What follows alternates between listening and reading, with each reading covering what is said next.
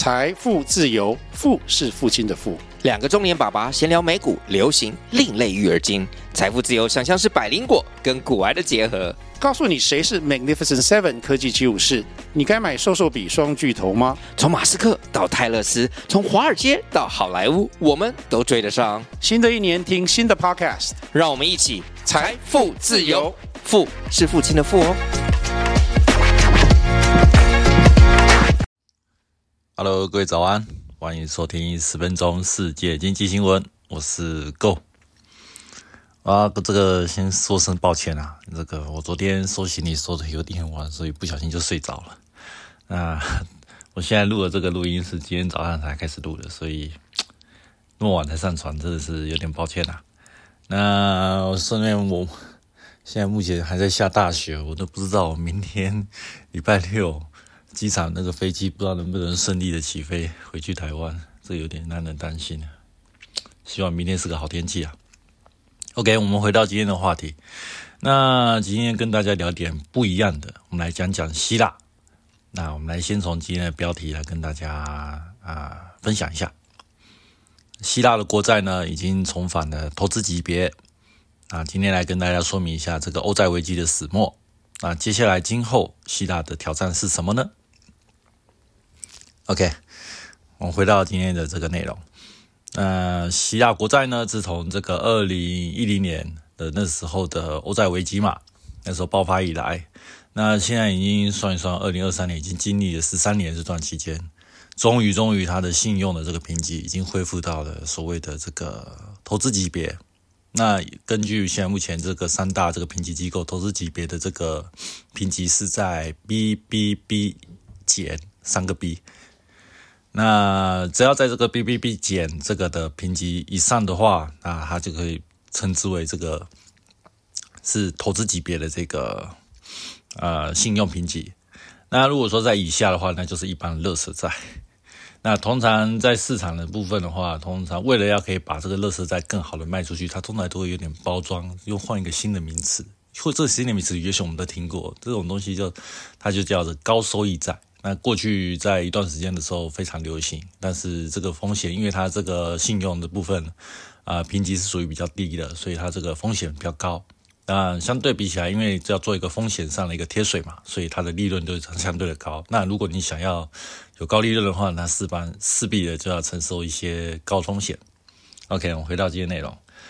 那新闻里面讲的话，都是在这个雅典的这个市中心啊，这个国会大厦的前面的一个广场。那现在因为圣诞节嘛，那圣诞的装饰啊，把这边布置的非常非常的漂亮。那行人呢，就是来来去去的啊，那购物的人潮、观光人潮也是很多。可是呢，跟现在相比呢，在过去的一段时间呢，这里的曾经挤满了抗呃抗议着政府的一个示威的民众，而甚至还造成了人员上的伤亡。那如今现在一看哦，这，希腊那跟已经过去现在相比，似乎已经看不到过去的那些痕迹的存在。那我们来做一下，我们来做一下这个时光机，我们来看一下当初那个希腊的那个呃债务危机呢，那时候是怎么发生的？那我们来回顾一下。那在二零零九年呢，那个新呃金金融海啸啊，那时候美国的那个雷曼兄弟的这个时候的那个房地产危机爆发之后，引起了这个全球的这个经济衰退。在那时候的背景之下呢，呃。社会呃，这个希腊它的这个社会保障的支出呢，就发就不断的增加嘛，因为人人民的那个大量的失业，然后造成这个所谓的这个失业金的那个领取，呃，领取补助的这个人人民的那个人口就越来越多嘛。然后呢，接下来又因为经济不好的情况下，要接下来呃，政府有一串的这个一连串的这个经济的刺激政策，这些都需要钱啊。那那钱不够怎么办呢？那政府就需要去做一个举债来填补这个财政的缺口。那钱借多了呢，是那怎么还？啊，还不起，对不对？希腊现在要希腊那时候就已经面临这所谓啊，我们不小心借举债举太多了，才发现说现在目前的这个国家的不管是税收啦，或者是目前的这个所谓的呃。手头的第一些所谓的预算，或者是一些啊现金都没有办法去还这个目前这么庞大的债务，那它就爆发了一个债务危机啦。那在这个不道说危机，这这个债务危机爆发之后呢，顺就顺便揭开了这个过去，呃，希腊甚至是在加入欧盟以前呢，它就已经累过去几十年来累积的庞大的一个财政的赤字跟债务的这个问题呢，就被揭发出来。因为过去以来，呃，他们就是把这个部分呢掩藏的非常好。然后，即便是欧盟，欧盟里面呢都没有人察觉到说，哎，你怎么藏了那么多的这个所谓的赤字都没讲？那现在一口气爆出来，那市场就开始紧张啦。那市场紧张之后呢，就开始去抛售这个希腊的国债嘛。那这个国债遭到这个市金融市场的一个大量的抛售呢，那国债的利率呢就一步一度就飙升到了百分之三十九，因为价格。暴跌之后，这个利率因为它是成反比的关系嘛，利率就会暴就会上涨。那现在上涨到百国债的殖利率呢，上涨到百分之三十九，那这个价格跌得非常夸张了。然后因为这个庞大的这个债务的赤字的关系，加上过去这个信用不良的一个记录嘛，因为你他你在你有有意的去隐藏你自己的这个呃政府上的这个财政收支，你等于是做一个假账的一个这个行为嘛。那信用不佳的这情况下，就被这个信评机构把你的信评调降到所谓的啊垃圾级别。那至于垃圾级别是多低，嗯，反正都 反正都很垃圾，这个就没差。应该是那我记得那时候有到 C 等级的啦，就是已经非常糟糕的一个程度了。那因为你的信用 你的信用级别被调降到垃圾等级，就没有人去愿意去做一个资金上的一个投入嘛。那这个对你而言，你的信用差，你就借钱就很困难嘛。那这个部分，呃，可是你现在又是钱又债务又还不出来，那怎么办？那只好跟这个欧盟还有国际的货币基金组织 IMF 就是寻求协助啊。这个是这个呃希腊危希腊的这个债务危机的一个一个起因。那接下来呢？那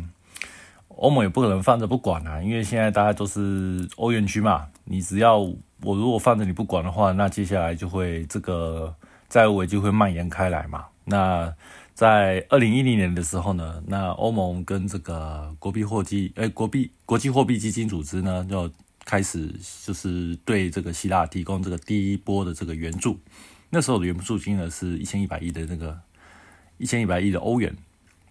那当然，这个钱也不是白给的啦，这是贷款嘛，借你的嘛，顺便还要要有一些这个所谓的一些条件嘛。啊，你这个希腊，你必须要去实行你的这个财政紧缩，而且呢，我们欧盟会对希腊，你会启动强化的监管措施，我们要看着你，看着你不要把这个钱随便乱花啊，然后你每一年每一年的这个财政，你要保持纪律，你也要提供一个呃合理的一个还款的一个时间表。那第一波的这个呃救助救助呢，就是这样啊就定了。那过了两年，二零一二年的时候呢，嗯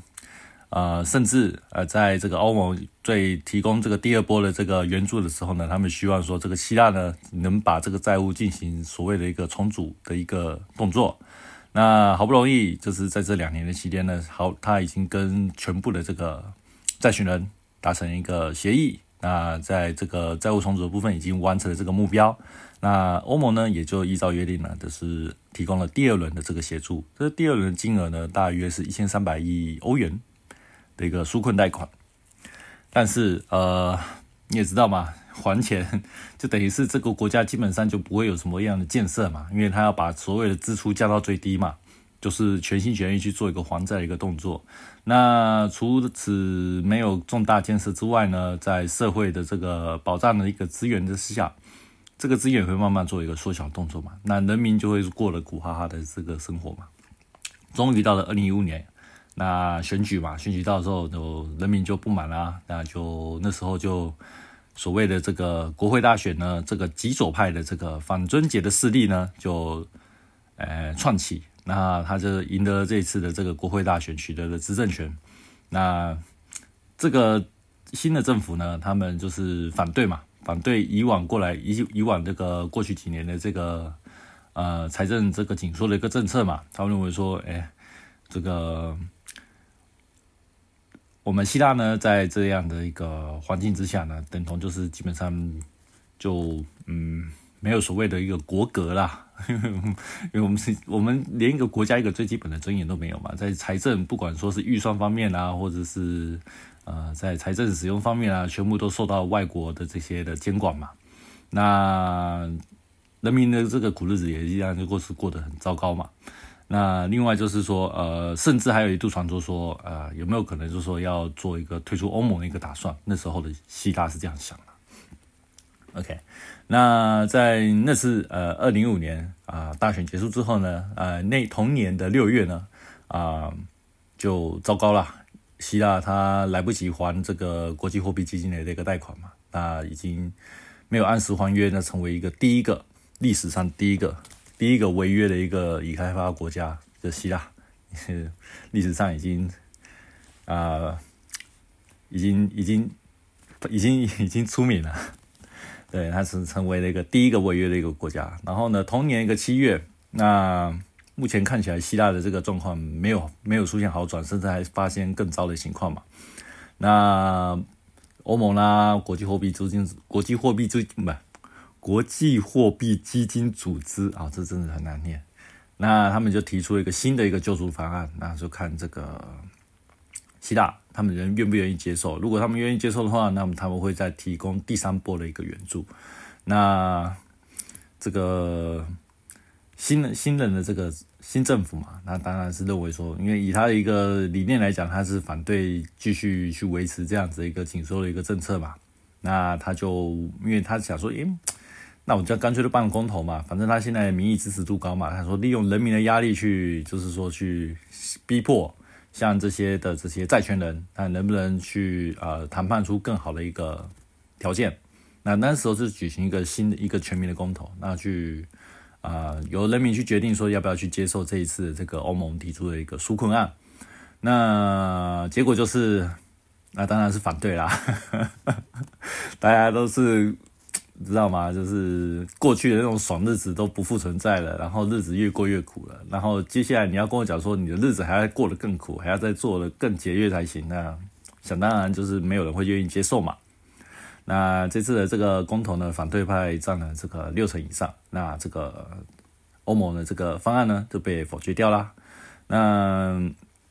但也是因为啦，因为欧盟也是没放弃啊，因为这段期间在二零二五年的时候，其实。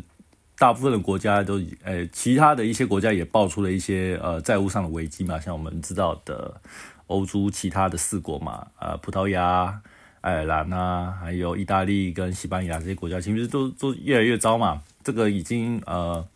所谓的这个欧洲的债务危机已经开始做一个蔓延了嘛。那接下来如果再不进行做一个处理，因为现在里面这五个国家里面，这个坑最深的就是希腊。希腊是真的是最最坑的啊！那这个东西不赶快把它解决的话，那接下来会不会有新的问题会发生？那时候好像听说连塞浦路斯也有也有也要快挂了嘛？对啊，这个开始在呃呃出现债务危机的国家会出现越来越多嘛？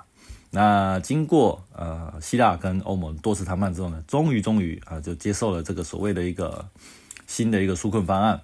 那接受了最后的这个。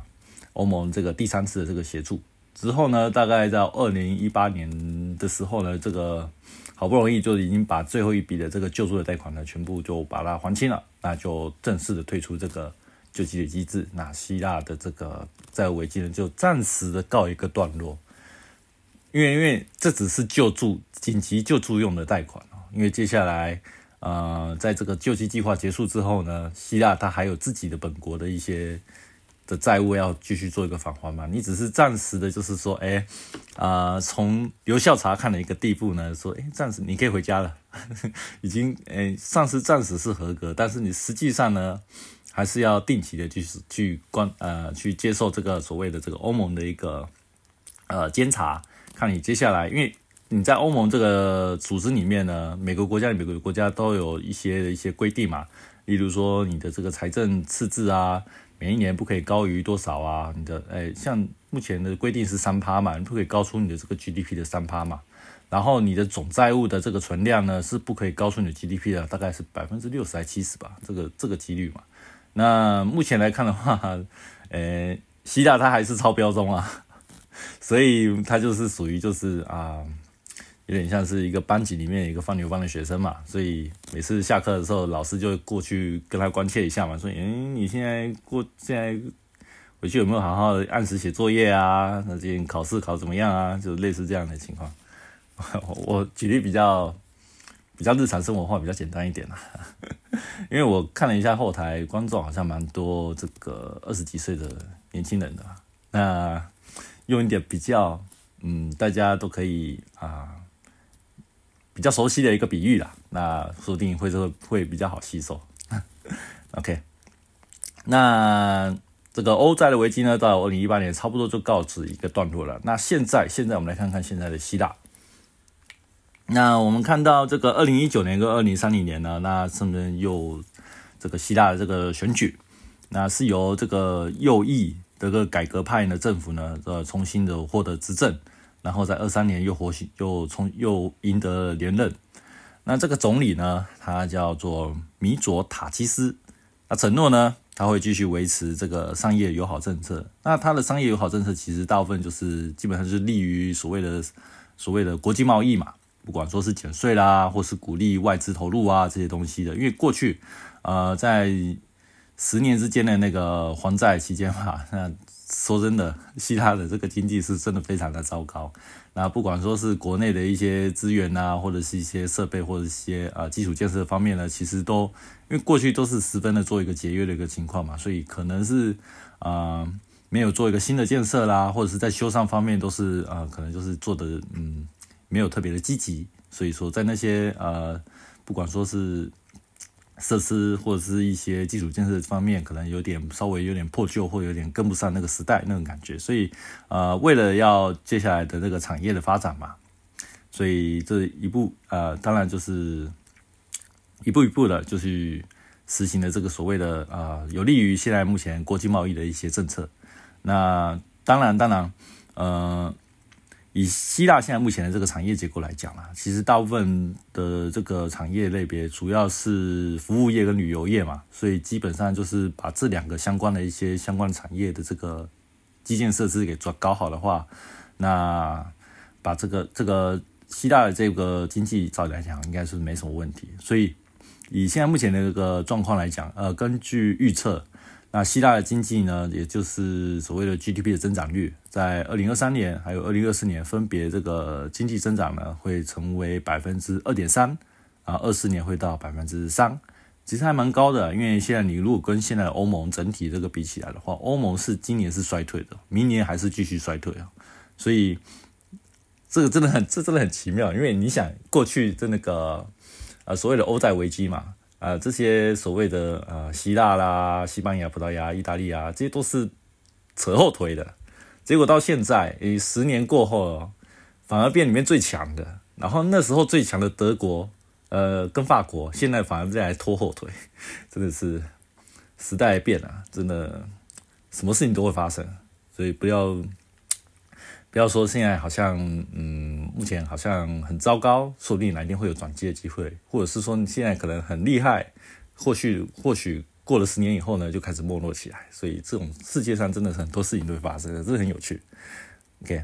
然后啊，除了这些所谓的维持这个商业友好的一些所谓的政策嘛，它必须要做一些基本上一些呃设备上的一个支出的一个开销，但是呢，主主旋律还是要做一个还债的一个动作嘛，因为现在。啊，以欧盟的一个标准来言的话，现在的这个希腊的这个债务呢，还是太高了，这已经超出这个所谓的一个欧盟的一个上限的一个限制嘛。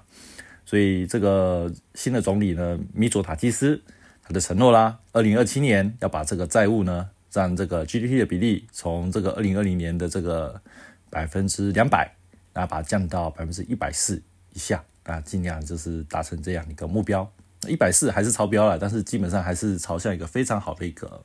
呃方向去做一个努力。那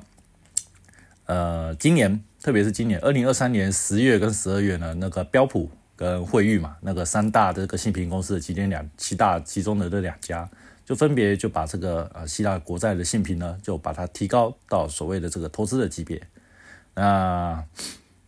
希腊哎这个标普呢，他就顺便还提出一个声明，他们认为说，其实肯定这个目前现在一个新任政府的一个所谓的一个施政的一个措施嘛。他认为说，呃，重大的这个预算的整顿，会将使这个希腊的财政的补那个轨迹呢，会慢慢的走入一个稳步改善的一个轨道。所以他们就是依据依据了现在目前的一个希腊一个呃，不管说是政治状况或者是经济状况呢，所给予的现在这个呃投资级别的这个性品的一个提升的一个动作。OK，那我们还是看一下现在目前啊希腊呢现在目前经济状况是发生怎么样？那十月我们看一下最新的这个失业率的一个状况，在十月的这个失业率呢，目前的这个数字是百分之九点六。哦，这个是自从哇欧债危机以前哦，因为这个是从二零零九年开始算的嘛。二零哎，不是不是不是，在这个是十四年来的新低啊。从二零零九年开始到现在这段期间里面，这已经是创这个新低的这个记录了。那甚至已经比这个欧债危机那时候的那个呃失业率都还非常低。那但实际上是九点六趴，你拿去跟这个其他国家相比起来，九点六趴还是很高。特别是呃呃，像希腊来讲的话，他们以青年青年青年的这个失业率呢是比较严重的，所以像是啊所谓的十八到二十四岁啦，二十四岁到二十九岁的这些的年龄层，他们的这个失业率呢，估计可能是有可到二十趴、三十趴左右那么多。所以目前看起来啊，失业率的这个部分，呃，没有改善的话，接下来这个经济的状况的话，可能会有点，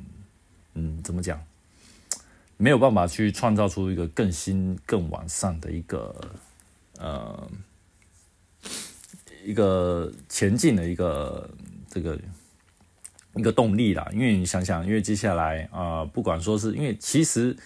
以呃，其实不管各国都一样啊。欧希腊这个部分也是迈正向、正正正向迈向这个所谓的人口老龄化嘛。那你现在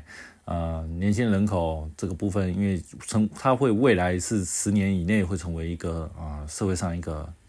比较呃主要的一个生产生产力嘛。那这些主要生产力，你他们的如果失业率如果太高的话，代表说未来这个十年。之内的这个国家的一个所谓的在呃生产的这个呃怎么讲实力吗？嗯，整个生产的总实力呢会做一个慢慢逐年做一个下降，那这个对这个经济增长来讲的话是一个比较不利的一个方向，所以在这个青年失业率的部分的话，势必是应应该要做一个，而且你想哦，这些所谓的二十几岁的年轻人哦，十年以后很有可能会成家立业，很可能会生小孩。那如果他们失业的话，你觉得他们会结婚会生小孩吗？一定不会嘛。那这种如果不结婚又不生小孩的话，那是不是人口老龄化又会更严重呢？对，所以这会成为一个，这问题如果没有处理好的话，它会变成一个恶性的循环。好，那在我们来看一下现在呃这个希腊的物价，其实在过去十年这个春节的这个期间呢，那希腊的物价呢其实是维持了一非常长一段的一个通缩，那个商品通缩的一段日子。所以，嗯，再来讲，其实就跟日本一样嘛，就是东西好像没怎么涨，但是那时候失业率跟日本比起来不一样，日本是啊失业率低，人口人口呃人口就业是其实是蛮高的，可是相对比起来，可是大家就是不管怎么工作，怎么工作薪水都涨不起来。那希腊的感觉是呃失业率高，非常高，然后呢，但是呢，呃物价也没有说很高，物价很便宜，所以说即便呃你失业了。但还是可以靠一些打零工，或者是临时工，或者是像政政府的一些失业补助，勉强还可以度日那种的那种感觉。好，那现在可是突然到了这个二零二一年、二零二二年，那你知道吗？欧洲都是受到这个能源的这个危机，呃，俄乌战争的能源危机嘛。那希腊当然也是会受到一些冲击，说明这个欧盟的一份子。那当时那时候的那个物价的通胀率呢，哎，一度攀升到百分，就是年增率到百分之十二趴。那你想嘛，过去十年来都物价都不怎么变，突然给你涨个十二趴，那大家一定都苦哈哈的嘛。所以这个部分的话，这个不管说，哎，可能中中高级阶级的这些收入可能就还好，可是你想，就是那些失业的那些人口，那些所谓的中低收入户呢，他们的生活就变得更加的艰困。所以这一部分的话，就是所谓的呃贫穷人口，呃，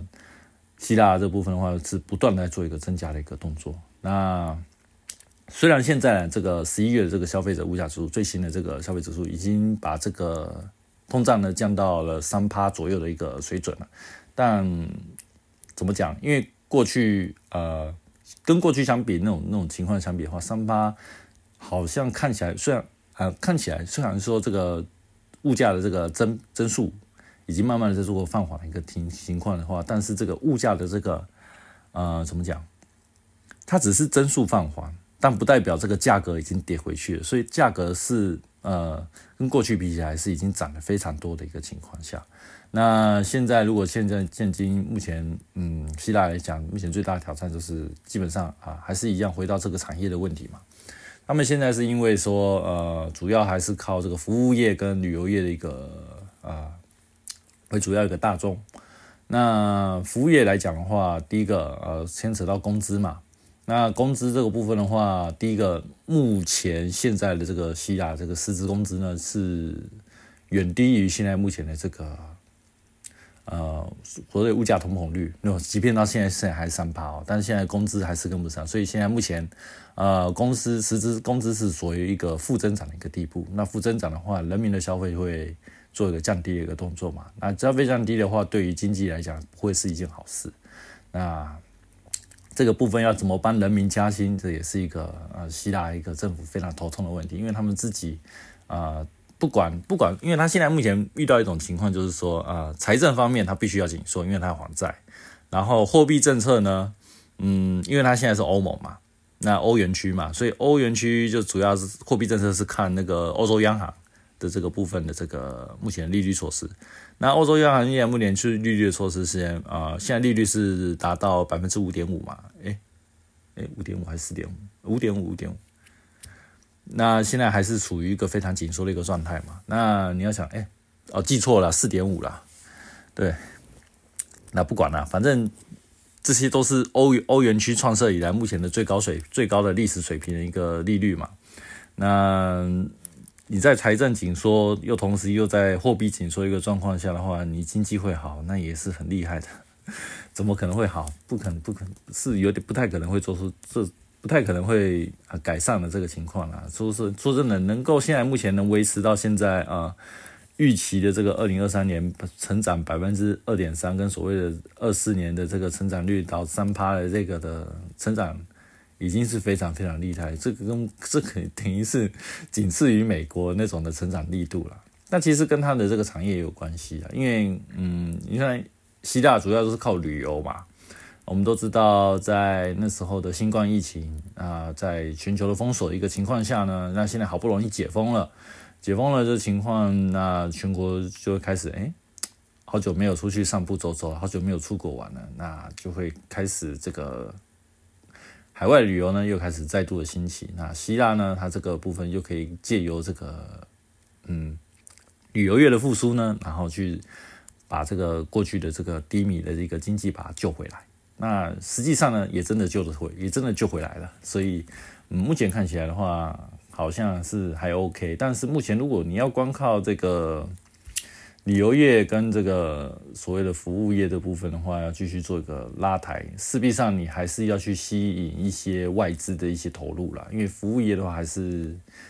基本上要跟要接得上这个所谓的国际水准嘛。你这个部分，如果说呃。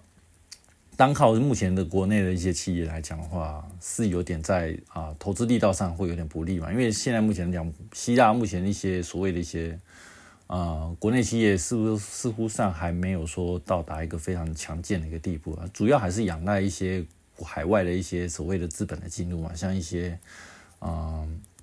像过去我据我所知，像 Google 啊、微软这些都已经有开始要做一个投资这个希腊的一个打算嘛。他们继续一有打算要说要把希腊打造成一个新的一个，你说是一个数据中心或者什么样，有一个这样的一个计划在。那接下来如果嗯，所以说现在这个总理这个新政府说有一个维持这个商业友好的这个政策的话，确实也是针对现在目前的一个呃希腊一个经济的产业结构呢啊提出一个算是一个非常良好的一个方案了。那持续接下来希腊会不会有办法可以啊呃稳定的做一个经济的增长，甚至甚至成为一个呃现在欧盟的一个经济的一个领头羊？诶，我们可以期待一下。而且啦，你知道你知道现在那个反正日本哎不是希腊这个国债啊现在已经恢复了这个投资级别嘛？那根据一些所谓的一些啊投资基金，因为已经。的一些规定，碍于一些规定，所以他们必须就是说啊，只能针对一些投资级别的一些债券进行投资嘛。那现在好不容易恢复恢复到投资级别的话，那未来在啊，不管说是国国际的一些基金的这些进入的话，那对这个希腊来讲是相当于是一个有利的。那我们可以期待一下接下来希腊这个未来一个成长。那今天的分享就到这边啦。我等下分享完我要睡觉，我都没睡。啊，我睡饱了，可是还睡不够，睡一下再继续整理行李。OK，那今天分享到这边啦，拜拜。